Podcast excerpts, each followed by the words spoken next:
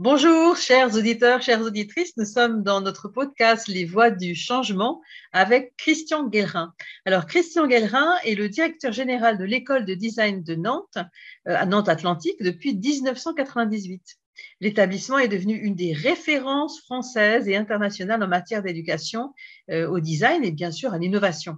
Il regroupe 1600 étudiants en France et possède plusieurs antennes à l'étranger, Shanghai, Delhi, Sao Paulo, Montréal, et voilà, et, et tutti quanti quanti. Donc euh, voilà, euh, Christian, dites-nous euh, déjà bienvenue, bienvenue dans les voies du changement, dans ce podcast, amener justement à amener un autre regard sur les choses qu'on fait, amener un autre regard sur la vie. Votre, votre avis est très intéressant et va intéresser vivement nos auditeurs et nos auditrices. Donc déjà, euh, Christian, euh, comment vous vous présenteriez-vous en dehors de, des, aspects euh, un peu officiels que j'ai énumérés? Bah, Écoutez, moi je dirige l'école de design depuis plus de 20 ans.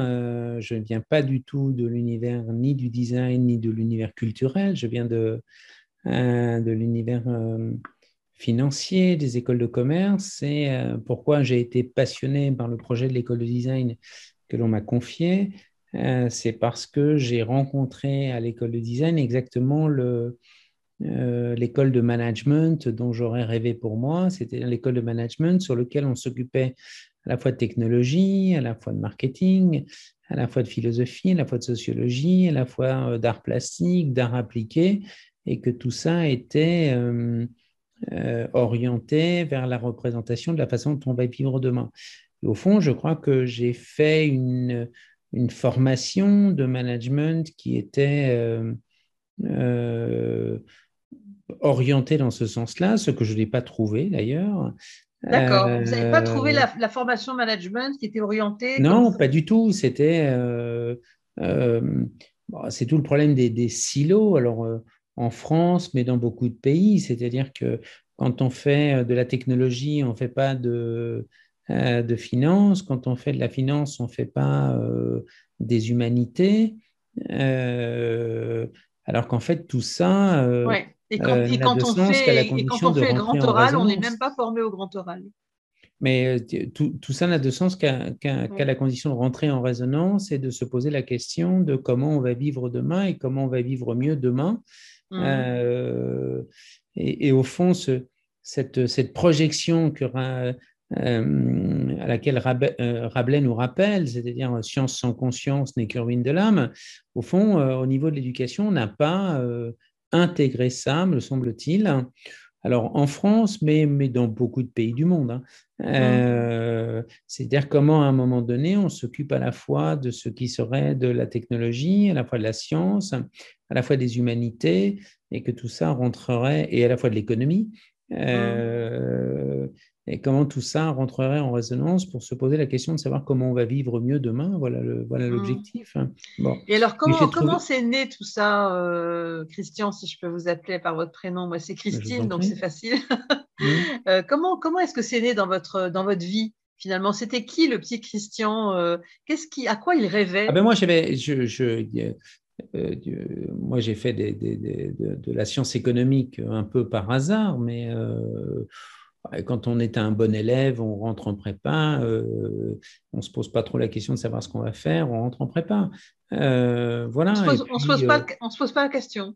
C'est-à-dire, vous, vous-même, vous ne vous, êtes pas posé la question, vous avez suivi la voie royale de la prépa Non, j'ai pas, j'ai suivi la voie royale de la prépa, mais enfin, vous savez, le, à la fois, c'est une grande opportunité et une grande euh, enfin, et, une sorte de, d'hérésie intellectuelle qui consiste à penser que des gens de 14, 15 ans, 16 ans euh, euh, peuvent prédéterminer ce qu'ils veulent faire. C'est-à-dire que à la fois, c'est très bien d'envoyer des, des, enfants en troisième, en stage de trois jours dans des entreprises. À la fois, sincèrement, euh, quand on a un peu de recul de, l'âge et de la maturité, on sait que c'est euh, euh, à la fois c'est absurde et, c'est une escroquerie intellectuelle parce que, parce que quand on a 13, 14 ans, 15 ans, demander aux mômes de se prédéterminer, sincèrement, euh, c'est pas bien. Et d'un autre côté, je blâme pas ça parce que comment faire autrement? C'est-à-dire que. Ben, disons que on, vous, avez bien, vous avez bien donné et fait la distinction entre le mot, les mots demander aux mômes de se prédéterminer. En fait, je pense que si on les accompagnait à se prédéterminer, le mot serait plus approprié. Qu'en pensez-vous? Oui, mais sauf que je ne sais pas quel âge vous avez, mais moi j'ai presque 60 ans maintenant. Euh, eh ben, j'ai un an de moins. Euh, euh, de demander à des gens de 13, 14, 15 ans de, au fond, prédéterminer ce qu'ils veulent faire, bon, ça me paraît ne pas être sérieux. Et voilà. Et, je, je, moi, j'ai presque 60 ans et je ne sais toujours pas ce que je veux faire dans la vie, et tant mieux.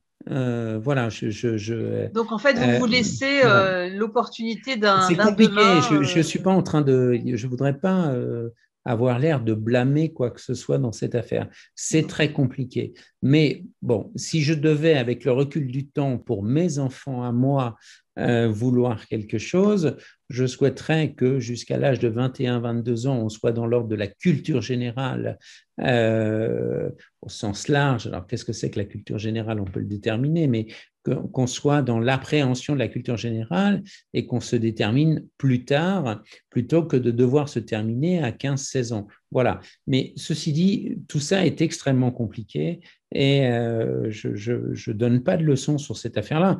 Mais quand je vois, moi, ici, des stagiaires euh, de 15-16 ans euh, qui viennent se enfin, qui viennent dans une certaine mesure se déterminer de ce qu'ils vont faire, mmh. bon, ça me paraît euh, ni comment vous voyez leur, euh, comment vous mesurez leur motivation justement? Parce que vous avez bien un processus de, sélection, j'imagine, pour une grande ah oui, alors nous, Quand, quand, les mômes arrivent à 18, 19 ans, 20 ans, c'est un peu une autre chose. Ils sont dans une mmh. projection professionnelle je parlais des enfants qu'on nous envoie en classe de troisième ou en classe de seconde. Hein, mmh. bon, euh, où, là, tout ça me paraît pas très très euh, sérieux, euh, mais compliqué. C'est-à-dire que je suis d'une génération où quand on était bon à l'école, on allait vers les filières générales, et, et quand on n'était pas bon à l'école, on allait vers les filières professionnelles, ce qui est absolument euh, enfin, quand on prend deux pas dans absolument euh, criminel dans une certaine mesure. C'est complètement criminel, mais je, partage totalement votre avis. C'est épouvantable.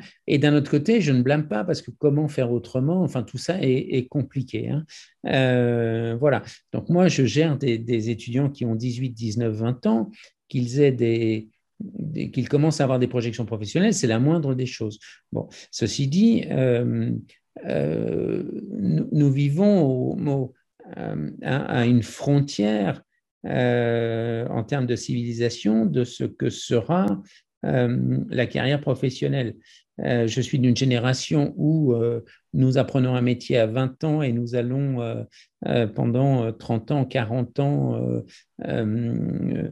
aller sur les chemins de cette professionnalisation. Aujourd'hui, le, le, monde change extrêmement vite.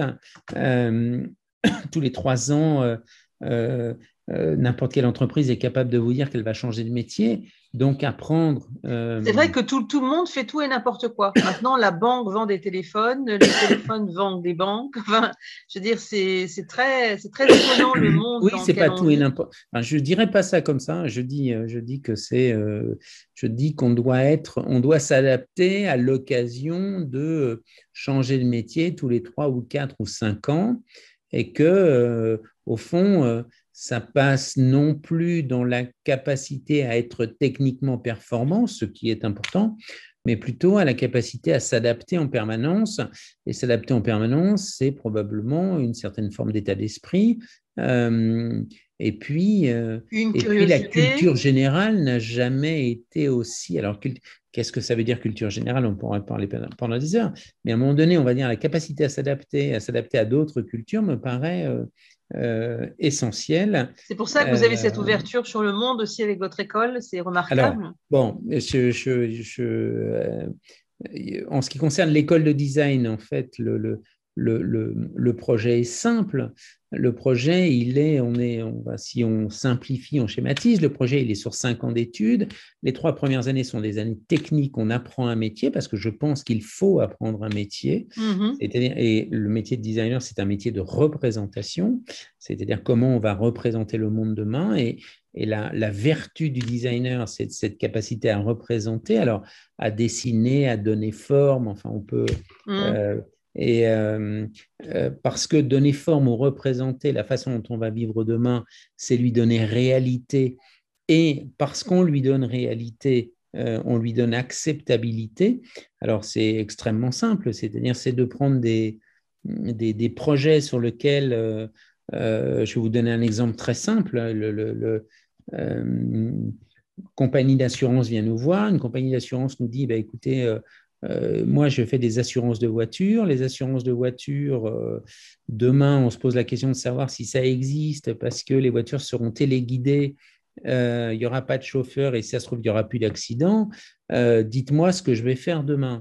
Bon, moi, je suis une compagnie d'assurance. Dites-moi ce que je vais faire demain si je ne vends plus d'assurance de voiture. Bon. Et en fait, la vertu du designer, c'est de représenter euh, qu'est-ce qu'une compagnie d'assurance pourrait faire demain si d'aventure elle ne vend plus d'assurance de voiture? Et le fait de représenter, de dessiner, donne réalité à quelque chose qui n'existe pas, puisqu'on ne sait pas bien euh, ce qui va se passer ni dans l'entreprise, ni la société autour. Euh, se pose la, enfin, se, représente ce qu'on va faire. Donc, le métier de designer, c'est un métier de représentation. On dessine, mhm. je schématise, oui. on dessine, on donne réalité, on donne objectivité, on donne euh, acceptabilité à un monde dans, dans, dans, lequel on va, on va vivre demain. Et d'autre part, le métier de designer, c'est euh, de spéculer sur la façon dont on va vivre demain dans, dans absolument tous les domaines. Mhm. On a ici, je vais vous donner un exemple très simple. Euh, ici, on a un lab qui s'appelle Design Lab, euh, Food Lab. On, fait, on travaille sur euh, qu'est-ce qu'on va manger demain. D'accord.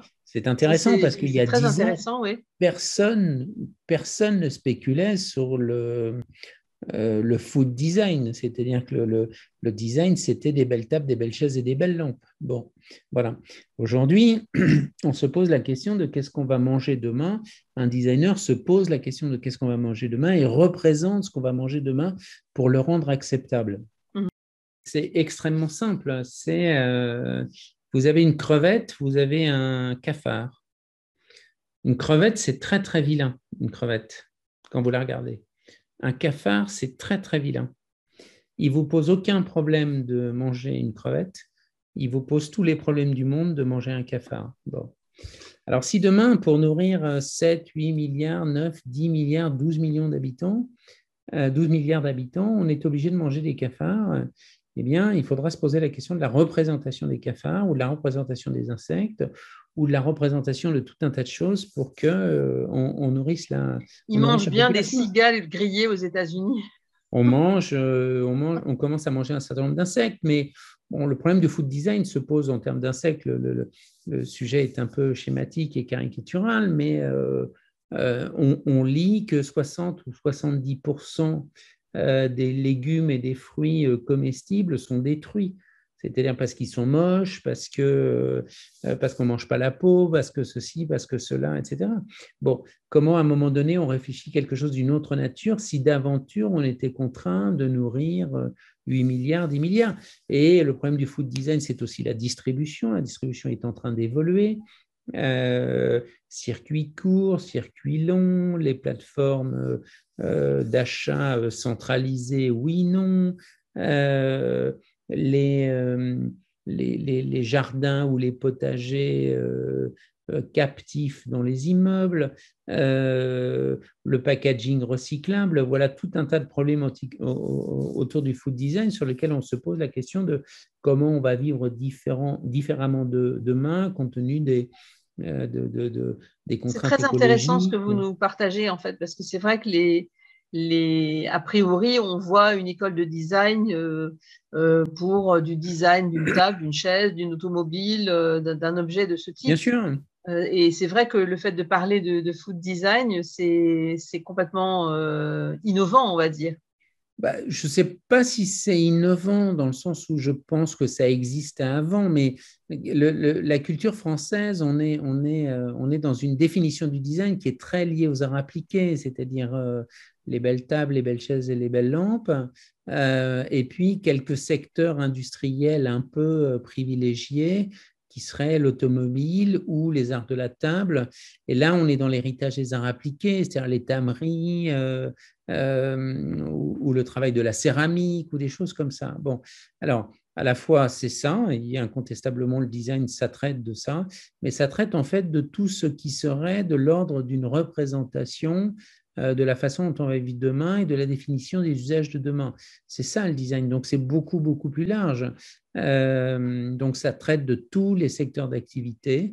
Euh, on a parlé du food, mais un, des gros enjeux, évidemment, demain, ça va être les transitions écologiques. Hein, c'est-à-dire comment on va passer d'un monde un peu dispendieux où on a utilisé euh, ce qui est des choses de la nature à euh, un monde un peu plus frugal où on va euh, non seulement protéger mais sauver les choses de la nature, ce qui est un peu nouveau.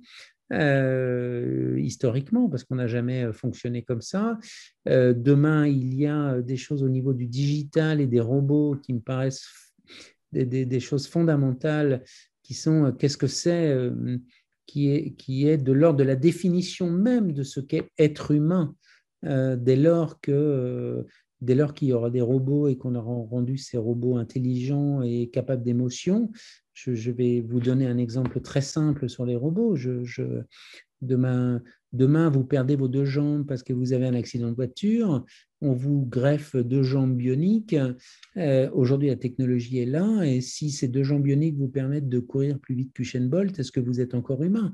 Voilà une question qui se pose aux designers. Elle ne se pose pas aux ingénieurs et la technologie parce que euh, la technologie et les ingénieurs euh, vont avoir en tête ce qui est de l'ordre de la performance technologique, évidemment, et que si, si, les ingénieurs peuvent doter ces deux jambes de performance extraordinaire, y compris de courir plus vite qu'Usain Bolt, euh, les ingénieurs le feront, et parce que c'est leur métier, la question qui est posée, c'est euh, en quoi cette affaire-là nous rapproche ou nous éloigne d'une certaine, certaine, forme d'humanité? Euh, voilà des questions qui se posent à nous, et ces questions sont des questions de designer, c'est-à-dire comment je suis au fond en capacité de ramener un peu d'humanité dans ce qui serait de la performance technologique ou dans la performance économique, si d'aventure hmm. il y avait des gens qui achetaient ces gens bioniques. Quoi. Bien sûr, euh, voilà. J'imagine qu'on euh, vous demande de travailler sur ce type de design? Mais bien sûr, toujours. C'est-à-dire que euh, on, est, on est confronté à toutes ces problématiques, c'est-à-dire qu'est-ce que c'est. Alors aujourd'hui, on est, on est un peu dans un euh, dans, un moment un peu privilégié parce qu'il y a telle transformation radicale des contextes qui nous interroge. Alors, euh, l'écologie nous interroge, c'est-à-dire qu'on on est en train d'apprendre que si ça se trouve, la planète n'existe plus dans 100 ans. Quoi, hein. Bon, enfin, je, je, schématise là aussi, mais euh, bon, c'est quand même une problématique un peu nouvelle parce que 100 ans, moi, je ne suis pas vraiment concerné à titre personnel parce que je serais mort avant. Par contre, mes enfants sont concernés directement par cette mmh. affaire. Mmh. Bah oui, mais c'est pour ça, euh, euh, comment, par, rapport à tous ces, toutes ces, tous ces projets, toutes ces demandes, ces évolutions, comment vous voyez justement ce, ce monde d'après, quoi. Parce qu'en fait, on, est vraiment là-dedans. En ce moment, on se pose tous des questions sur euh, à quelle sauce on va être mangé, en fait. Hein. Oui, enfin, alors, je ne pense pas que la problématique elle soit nouvelle. Hein. C'est-à-dire, je pense que toute non, elle n'est pas nouvelle, mais elle est devenue beaucoup plus présente. Alors, il y a, y, a y, y a, quelque chose autour du réchauffement climatique aujourd'hui qui est euh, qui est dans l'ordre d'une génération qui est très très proche de nous. Euh, ça, ça me paraît important. C'est-à-dire que le, alors d'un autre côté, il faut rester très modeste par rapport à ça, puis très lucide. Euh, la, fin de l'humanité est quelque chose qu'on nous prédit depuis Nostradamus hein, quand même. Hein. C'est pas nouveau hein, quand même. Non, hein. c'est pas euh, nouveau. Non, non, bien sûr. non, mais euh, ce qui est intéressant, c'est comment vous vous voyez vous les choses. Ben, il faut le voir avec. Je, enfin, il faut le voir avec un peu d'optimisme et un peu de enfin, sinon on se tire une balle tout de suite. Hein, donc, voilà. donc il faut le voir avec un, peu d'optimisme. C'est-à-dire la question qui nous est posée, c'est comment on va vivre différemment demain et, et plus heureux qu'aujourd'hui. Moi, je ne suis pas sûr que ce soit une problématique très actuelle. Bon, je, dis simplement que euh, probablement il y a un moment un peu charnière où euh, on est en train de découvrir que l'expérience, que la science va résoudre tous les problèmes est un peu, euh, est un peu écornée parce que la science est allée tellement loin qu'elle nous prédit des choses qu'on dont on n'a pas envie. Enfin, le, le, euh, les OGM, les, les, OGM, les organismes génétiquement modifiés, c'est absolument formidable parce que euh, c'est extraordinaire dans, un, dans, une acception euh, optimiste qui consiste à penser que on va pouvoir faire pousser du riz dans le désert. Si on peut faire pousser du riz dans le désert, on va pouvoir nourrir 10 milliards, 11 milliards, 12 milliards d'habitants. Sauf qu'au même moment, c'est peut-être, je, je, fais pas de, je n'ai pas d'injonction politique ou d'avis politique dans mon propos enfin, quand je vous parle, euh, peut-être que c'est la fin de la biodiversité, auquel cas c'est dans une certaine mesure euh, la fin de la vie et la fin de l'humanité. Mais il en est la même chose du décryptage du génome. Euh, décryptage du génome, c'est absolument formidable. C'est-à-dire que on est allé tellement loin dans cette affaire qu'on est en capacité de décrypter avant même que les gens naissent qu'ils vont avoir un cancer à 30 ans, à 40 ans, à 50 ans. Enfin, là encore, je schématise le propos. Mm. Et à la fois, c'est terrifiant. Euh, c'est terrifiant parce que c'est peut-être le, le, premier pas de la sélection génétique et, euh, et, qu'on a déjà connu dans l'histoire, parce que c'est un vieux fantasme. Hein, euh, mm. Et je ne parle pas là du nazisme, je parle de Frankenstein, qui est bien avant, hein, de la sélection génétique. Et, euh, et au fond, la fin de l'humanité, euh, et, de l'eugénisme, et donc la fin de l'humanité. Et donc aujourd'hui, on est sur des, sur des moments où effectivement la science est allée tellement loin, le capitalisme a ses limites euh, je ne suis pas en train de dire qu'il faut détruire le capitalisme, je, ne suis pas. voilà. Mais le capitalisme a ses limites parce que le capitalisme globalisé euh, euh, on voit bien les limites du capitalisme qui est à la concentration de la richesse et donc à l'augmentation du gap entre ceux qui seraient très très riches et ceux qui seraient très très pauvres. Mm-hmm. Euh, et, on a bien compris ça. Euh, voilà. Donc on est à un moment donné un peu charnière euh, où il faut peut-être se poser les questions différemment. Et ce qui est intéressant, la période dans laquelle on vit, je pense qu'on vit dans une période charnière où le fait de sauver la planète nous ramène à des réalités euh, qui sont euh, euh, qui au fond sont à la fois scientifiques, à la fois économiques, mais surtout à une responsabilité sociale qui serait une certaine forme de frugalité ou à faire attention. C'est-à-dire qu'on ne peut plus se comporter, je pense, comme on s'est comporté. Et puis l'arrivée des robots va nous poser la question de ce qu'est notre propre humanité c'est-à-dire, qu'est-ce que c'est qu'être humain dès lors que les robots seront plus intelligents que nous? Alors, quand je dis intelligent, on peut. Vous, vous designez des robots chez vous, là, dans votre école? Ben, On travaille avec des robots, évidemment. On travaille avec des robots. Euh, oui, on est sollicité en permanence pour travailler avec des robots. Alors, les, le, problème, c'est que c'est extrêmement compliqué cette affaire. C'est-à-dire, est-ce que le robot va euh, aider les gens qui travaillaient à moins travailler ou est-ce qu'ils vont remplacer leur capacité à, ils vont remplacer les gens qui travaillaient et, et faire en, sorte que le travail soit moins pénible euh, Ou alors est-ce qu'ils vont se substituer à, euh, l'humanité euh, pour, au fond, devenir plus intelligents que nous? Je, Vous savez, j'en travaille en ce moment avec une, une entreprise qui fait des avatars, des, avatars virtuels. C'est-à-dire que mhm. vous rentrez dans une cabine, vous êtes photographié 350 euh, fois devant, derrière, et puis cinq minutes après, vous avez votre avatar virtuel. C'est-à-dire sur une clé USB, vous avez votre mini-moi virtuel articulé. Bon. Et, euh, ça sert à quoi? Ben, écoutez, c'est, euh, ça sert à quoi? Ça sert au fait que demain, plutôt que d'aller essayer vos chaussures, euh, vos chemisiers, vos pantalons, votre maillot de bain euh, dans les magasins dans lesquels vous alliez. Euh, Si tant est que vous n'ayez pas pris 30 kilos depuis. ah ben, oui, mais sauf que, sauf que vous allez pouvoir renouveler votre avatar à la faveur de.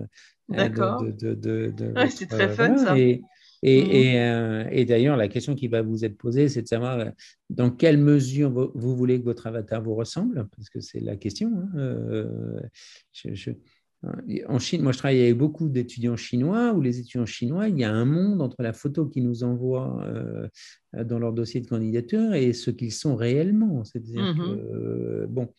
Euh, Ça veut dire qu'elle a été trafiquée, euh, remodelée Elle pas été Oui, mais trafiquée, c'est un terme pas très. Non, ils ont souhaité donner une image d'eux qui est différente euh, oui, avec, avec les logiciels de, de, remodelage de photos, maintenant on peut faire plein de choses. Exactement. Mais euh, bon, mais, mais euh, oui, mais pour, enfin, je, je, pour autant, est-ce que c'est blâmable ou pas, blâmable ou pas? J'en sais rien. Écoutez, j'en sais rien. Non, enfin, enfin, je veux dire, là n'est pas la question. si, est-ce que c'est pas la même chose que Oui. Est-ce que c'est pas la même chose que que, que, que, finalement cette cette espérance euh, euh, que nous avons tous, qui est que nous voudrions ressembler à quelqu'un d'autre dès lors que nous nous mettons euh, une pommade, je ne sais pas quoi, L'Oréal le matin. Enfin, je veux dire, c'est à peu près du même acabit. donc, il faut pas. Je, la chose n'est pas blâmable au fond du compte, hein, au bout du compte. Non, mais l'idée, ce n'est pas de blâmer qui que ce soit ou quoi que ce soit, c'est de voir en quoi ça va apporter un changement, lequel et dans quel but.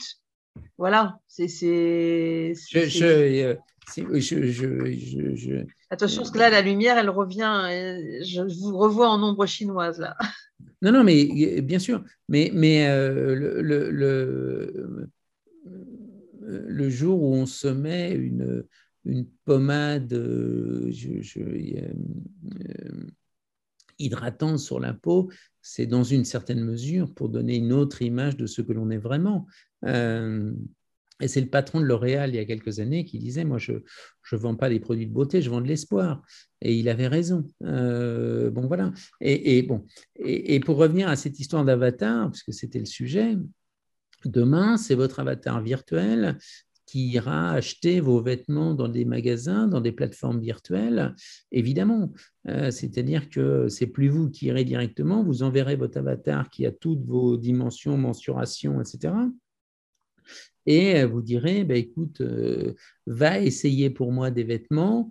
Euh, et euh, votre avatar essaiera des vêtements, vous enverra ce qui vous plaît, ce qui ne vous plaît pas, et puis euh, vous serez livré, euh, vous serez livré demain matin des, vêtements que vous aurez choisis avec votre avatar.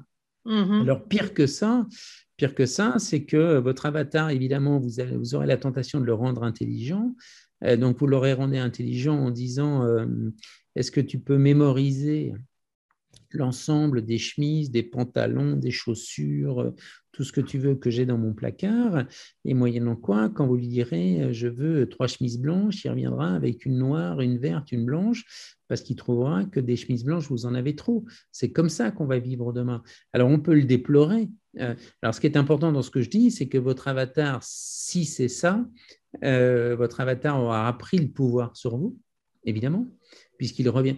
Et d'un autre côté, quand c'est la machine qui va prendre le pouvoir sur l'homme, voilà. Hmm. Eh bien, eh bien, écoutez, je, je, sincèrement, je pense que la question aujourd'hui n'est pas de blâmer cette affaire-là. La question est comment on va vivre avec ça, parce que c'est comme ça. mais, mais, comment on vit déjà avec ce qu'on vit en ce moment? Exactement. Dire, euh, c'est ça. Euh, comment, comment chaque nation a traité euh, la pandémie voilà, il ne s'agit pas de dire euh, c'est bien, c'est mal, mais c'est comment on vit avec. Effectivement, là, je vous rejoins complètement. Et, je pense que les, les euh, c'est pas une affaire de technologie ou de, technologie, parce que finalement la technologie ira aussi loin toujours qu'elle peut aller. Euh, ce n'est pas une affaire de marketing, parce que là on est dans la définition dont on va vivre demain différemment et que je pense que le marketing est incompétent sur le sujet, euh, je pense que c'est une affaire de qu'est-ce qu'on veut pour nous pour demain. Voilà. Et ce sera compliqué. C'est pour ça qu'il faut des designers, à mon, avis, c'est-à-dire en fait faire cette, cette sorte de, Ah ouais, donc les designers ont un peu le pouvoir de, de, de changer les, les choses ou le spectre en tout cas. Non, pouvoir, non, enfin, euh, responsabilité. Responsabilité, oui, c'est ça. ça. Euh, Et vous en avez quelques-uns, euh, j'imagine, qui sortent chaque année de votre école avec des idées bien précises sur ce qu'ils vont faire et comment ils vont faire. On, on, a, on a évidemment toute une génération de designers qui sont en train de travailler sur l'économie circulaire, sur les nouveaux matériaux, sur un tas de choses comme ça. Euh, D'autres sont confrontés à, enfin, y compris euh, ceux qui rentreraient euh, dans une, dans une industrie, ils sont, confrontés à la problématique de l'émergence de la conscience écologique du, marché. C'est-à-dire qu'on euh, vous avez à un, moment donné, un moment donné des gens qui se posent la question de savoir comment on va consommer différemment. bon, donc, donc l'ensemble des, des, designers sont confrontés à cette problématique. Vous en avez qui ont la possibilité d'être engagés politiquement, euh, qui ont le pouvoir politiquement de, l'être. Et mhm. puis, euh, quand, vous avez un designer qui rentre chez, chez, Renault, par exemple, euh, en fait, il fait ce que demande Renault, mais Renault est confronté à une problématique de, de comment je passe dans les 20 ans du moteur thermique au moteur électrique, mm. si tant que ce soit vertueux, puisqu'on est en train de tous se poser la question de savoir, euh, parce que le, le, le, problème de la conscience écologique, c'est qu'on c'est qu'elle est à géométrie variable, c'est-à-dire mm. qu'on a, on a bien compris que euh, euh, le nucléaire, le machin, le truc, etc., mais on a aussi compris que les choses ne sont pas simples elles ne sont pas binaires. Quoi. non, elles ne sont pas binaires du tout, elles euh, sont simples pour personne et il y a vraiment une et voilà, c'est-à-dire que le, discours des années 70-80 euh, sur le nucléaire, euh, y, compris chez les, chez les, les Verts allemands pour les, les, les, Européens, les Verts allemands sont en train de dire ben, peut-être que le nucléaire, c'était mieux que le charbon. Quoi, hein. Donc, euh, voilà. Bon, Et alors, justement, il y a, y d'autres écoles de, design, j'imagine, avec lesquelles vous êtes en, contact, donc dans, différents pays. Est-ce qu'il y a un dénominateur commun que, vous partagez, quelque chose de vraiment euh, commun? Je, pense qu'on a une conscience du fait que, euh, vous savez, il y a une phrase d'un du, recteur, qui est une rectrice, je ne sais pas si on dit une rectrice, mais enfin bon, recteur femme, euh, de, l'université de, euh, de, Copenhague, qui disait euh, les entreprises du 19e et du 20e siècle se posent la question de ce qui est technologiquement possible et économiquement profitable. Technologiquement possible, économiquement profitable les, les, entreprises du 21e siècle se posent la question de ce qui fait sens. Voilà. Ben, je pense qu'on partage ça euh, dans les écoles de design. C'est-à-dire, à un moment donné, euh, je crois qu'on est aux confins de la technologie, on est il faut que les produits se vendent. Donc, évidemment, on est dans une discipline qui est économique, euh, on est dans une discipline de, de, représentation de la technologie. Mm-hmm. Et la question, c'est qu'est-ce qui fait sens? Peut-être qu'on est on est dans une logique de, de rapprocher ce qui serait de l'ordre des humanités euh, euh, et de ce qui fait sens pour demain euh, dans une sorte de conciliation, réconciliation entre la hmm. technologie. Et vous avez déjà eu, vous, par rapport à certains projets, à trancher vraiment en disant non, on ne fera pas ça?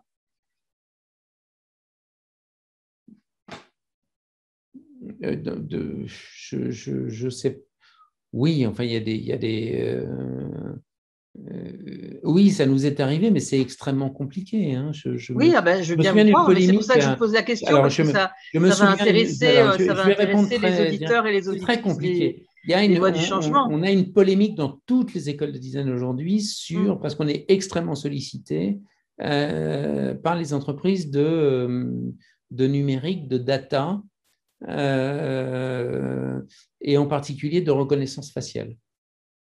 Bon. Et vous avez deux choses dans cette affaire-là, et je ne sais pas répondre à cette question. Parce que la reconnaissance faciale, pour moi, à titre personnel, c'est terrifiant. D'un autre côté, vous avez deux choix. Vous n'y êtes pas, ou vous y êtes avec votre conscience et vous essayez de faire en sorte que mm. ce soit moins pire que ce que ce serait si d'aventure vous n'y étiez pas. Bon. Bah, disons que les, les, les écrans, enfin la, la, la, la, communication via un écran à travers la pandémie qu'on est en train de vivre encore euh, a, a, facilité ces questions. Hein. Enfin, je veux dire, euh, globalement. Euh, oui, elles étaient, oui, elles étaient déjà que, en Je crois que l'action de Zoom ou, WebEx ou, ou, toutes ces entreprises de, de, communication à distance et, et, ont même émergé des entreprises dont l'objectif est justement le, la, la reconnaissance faciale. Oui, mais ce n'est pas les entreprises, c'est la société. C'est ça le truc. Mm. C'est pas. Euh, moi, je blâme pas les entreprises de faire ce qu'on leur demande. C'est la société qui leur réclame ça. C'est-à-dire, si personne leur achetait ça, ils n'en feraient pas. Donc, donc, en fait, la société, c'est vous, c'est moi, au bout du compte. Ouais. C'est-à-dire que. en fait, on est, on est exactement dans, dans, la, dans la, même équation que euh, euh, si euh, la majorité des Français ne demandaient pas de la daube, entre guillemets, pour certaines chaînes de télévision françaises, eh bien, la daube n'existerait pas sur certaines chaînes. Ben, moi, je, enfin, je, je pense que euh, on peut. Enfin, je, je vais vous dire un truc. Moi, je, j'ai écrit un article là-dessus. Moi, la responsabilité sociétale des entreprises, pour moi, c'est bullshit. C'est-à-dire que c'est bullshit cette affaire-là. C'est-à-dire que pour une raison très simple, c'est que je suis un enfant euh, euh, euh, d'une économie capitaliste comme vous, c'est-à-dire qu'on n'a connu que ça pendant 150 ans. Une entreprise, elle ne vend pas les choses par devoir, une entreprise, elle vend les choses par intérêt. Et que et elle ne fait que répondre à un marché qui lui demande ça. C'est-à-dire que moi, je, moi, je ne crois pas demain matin à une entreprise vertueuse qui nous expliquerait qu'elle euh, vendrait des produits par devoir. C'est n'importe quoi cette affaire-là. Une entreprise, elle vend que, des produits par intérêt, euh, évidemment. Et si demain matin on lui demande de l'écologique, elle fera de l'écologique. Mais si le PDG monte sur l'estrade en disant j'ai décidé de faire de l'écologie, c'est pas vrai. Il a, pas il a décidé de faire de l'écologique par intérêt, pas par devoir. Donc les choses sont assez. Toutes les choses se font par intérêt, effectivement. Euh, moi qui ai enseigné, euh, j'ai fait cinq tours du monde de conférences sur la négociation et l'influence. Je peux vous dire que si l'autre n'a pas intérêt à négocier avec vous, vous pouvez faire la danse du ventre, la mort du cygne au violon, hein, comme le font certains, et il n'y a rien qui marche. Hein.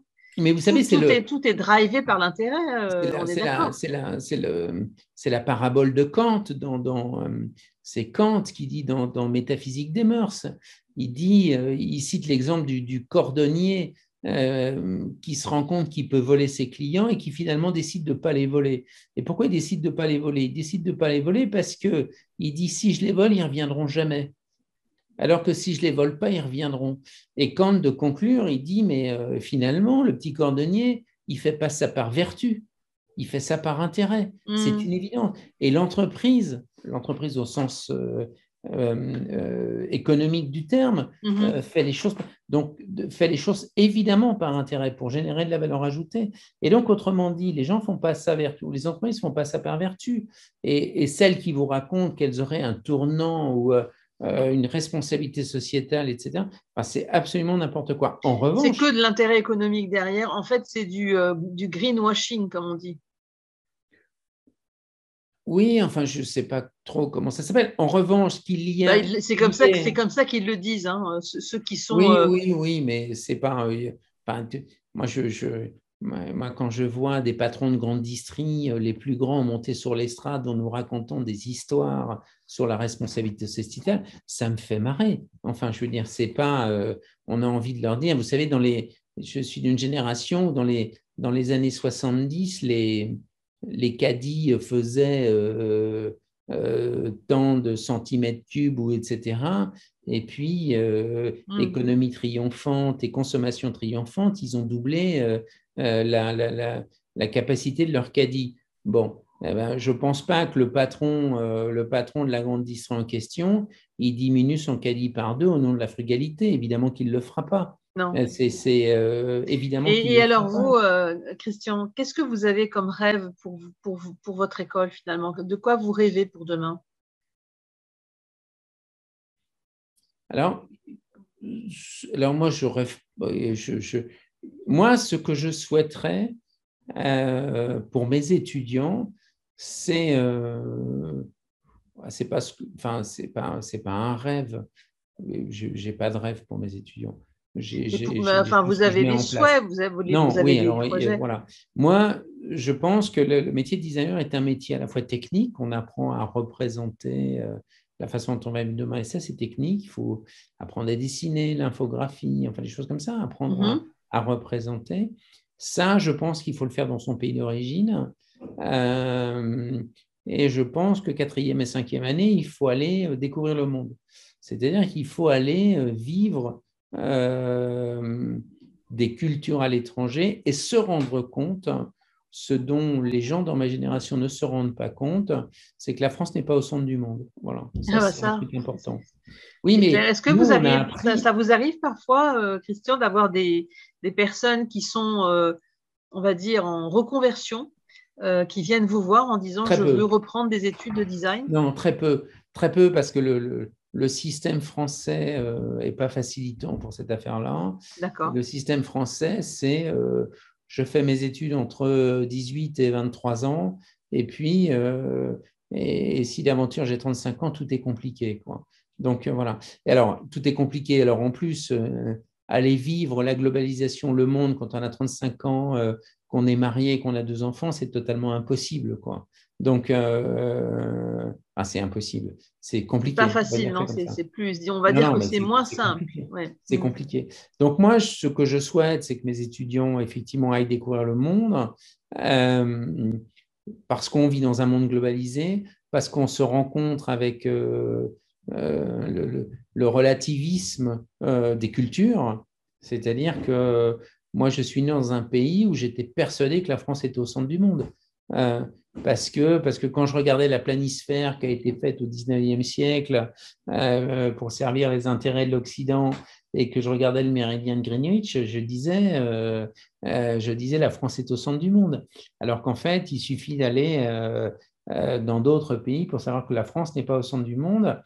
Et d'un autre côté, on a une chance extraordinaire en France, c'est qu'on est quand même historiquement comme considéré un des pays de la culture, sinon le pays de la culture, la langue de la culture. Euh, et donc, on a beaucoup d'atouts à, faire jouer sur cette affaire-là et qu'il nous reste euh, beaucoup de lustre. Mais euh, que mes étudiants aillent à l'étranger pour se rendre compte à la fois qu'il y a d'autres cultures, d'autres choses et qu'il faut s'enrichir de l'autre, à la condition que tout ça enrichisse notre propre identité. Moi, je dis à mes étudiants, et je dis la même chose aux étudiants chinois quand je les reçois, euh, nous vivons dans un monde global. Le pire qui pourrait vous arriver, c'est de devenir un designer global. Non, il faut que vous deveniez un designer français dans un monde global et un designer chinois dans un monde global. C'est-à-dire qu'en fait, la question qui vous est posée, c'est comment vous tirez de votre propre identité mm-hmm quelque chose qui serait différenciant dans un monde global. Bon, donc je crois beaucoup. Alors, les discours identitaires sont sujets à caution en ce moment, j'en suis parfaitement conscient, mais, mais il y a quand même quelque chose de l'ordre de ça. C'est-à-dire que euh, nous vivons dans un monde global où le pire qui pourrait nous arriver, c'est de devenir tous pareils. Et comment on devient, au fond, euh, euh, différent dans un monde global et comment on affirme sans exclure. Alors, je suis conscient que l'identité euh, exclut, euh, euh, mais ça, me paraît extrêmement important, c'est-à-dire comment à un moment donné je défends une identité. c'est ça que c'est ça que vous auriez envie de dire à, nos auditeurs et à nos auditrices des voix du changement en, conclusion? Bah, je pense qu'il y a, oui, il y a quelque chose dans un monde Alors, c'est difficile de tenir ce discours en ce moment parce qu'il y a des tas de, conjectures politiques, euh, euh, assimilation, machin, etc., etc. Tout ça est extrêmement compliqué. Mon discours, il n'est pas euh, ni agressif, ni discriminant, ni rien du tout. Mais c'est de dire, nous avons tous quelque chose à défendre au terme de notre identité, de notre culture, qu'elle vaut pas plus, pas moins que la culture de l'autre, et à un moment donné, euh, s'enrichir, euh, c'est d'accepter la culture de l'autre et s'enrichir de la culture de l'autre. Voilà ce que, ce que je, souhaite. Euh, alors tout ça est évidemment compliqué, et puis chacun vit ça un peu. non, mais bon, c'est très intéressant, en tout cas c'est passionnant votre votre, votre vision et d'avoir partagé. Merci beaucoup d'avoir partagé. il y a une phrase de. il y a, un poète breton. Euh, il y a un poète breton euh, qui s'appelle, euh, enfin poète, écrivain, qui a été un des premiers à faire l'exégèse de la culture bretonne au, XXe siècle, qui s'appelle Père Jacques Ezelias, qui avait écrit un bouquin qui s'appelle Cheval d'orgueil. il a dit un truc, il en Bretagne, moi je ne suis pas breton, hein, mais je, reprends ses propos il avait dit avant de devenir quelqu'un, on vient de quelque part. Avant de devenir quelqu'un, on vient de quelque part. Eh ben, écoutez, je pense que euh, ouais, je pense que c'est important de témoigner euh, de là d'où on vient et partout où l'on va, à la condition d'avoir la présence d'esprit et, et, la culture qui nous permet de n'exclure personne et au fond de s'enrichir, de considérer que la culture de l'autre nous permet d'enrichir notre propre culture. Et euh, voilà, bon, voilà. Bah, écoutez, Christian Gallerin, on passerait bien quelques heures encore à vous écouter. Hein. Euh, c'est tellement passionnant euh, tout ça que, que c'est vrai qu'on pourrait, on pourrait en parler pendant des heures. Moi, je suis aussi passionnée par, par le design. J'ai fait l'école des beaux-arts j'ai pas du tout orienté ma carrière là-dedans après, mais ça m'a beaucoup aidé en fait. Le fait d'avoir cette vision artistique sur le monde, mm.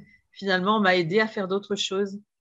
Et je pense que c'est un peu ce que vous enseignez à vos étudiants. C'est finalement, c'est euh, rester, euh, garder cette unicité, mais dans un monde global. Exactement. En tout cas, euh, Christian Gallerin, merci mille fois. Alors, dites-nous comment faire pour vous joindre, parce que nos auditeurs auront peut-être envie de moi, vous envoyer un message. Euh, vous faites Christian Gallerin sur Google et, vous allez trouver. Euh, voilà, Christian Gallerin, G-U-E. Deux L E R I N. Voilà. Et, vous allez trouver mes, mes, euh, mes mails, mes téléphones, etc. Très bien. En tout cas, merci pour, euh, cet instant de partage euh, absolument passionnant, fascinant et, et, qui nous projette finalement vers, vers un autre monde qui sera certainement meilleur, on va dire. Hein, on va croire qu'il sera meilleur que celui d'aujourd'hui. On, va, essayer de faire en sorte que, enfin, c'est la moindre des choses que, c'est la moindre de notre responsabilité de faire exactement, en sorte de exactement. sur le fait. En tout cas, merci mille fois. Merci. merci beaucoup. Merci. Au revoir. Au revoir.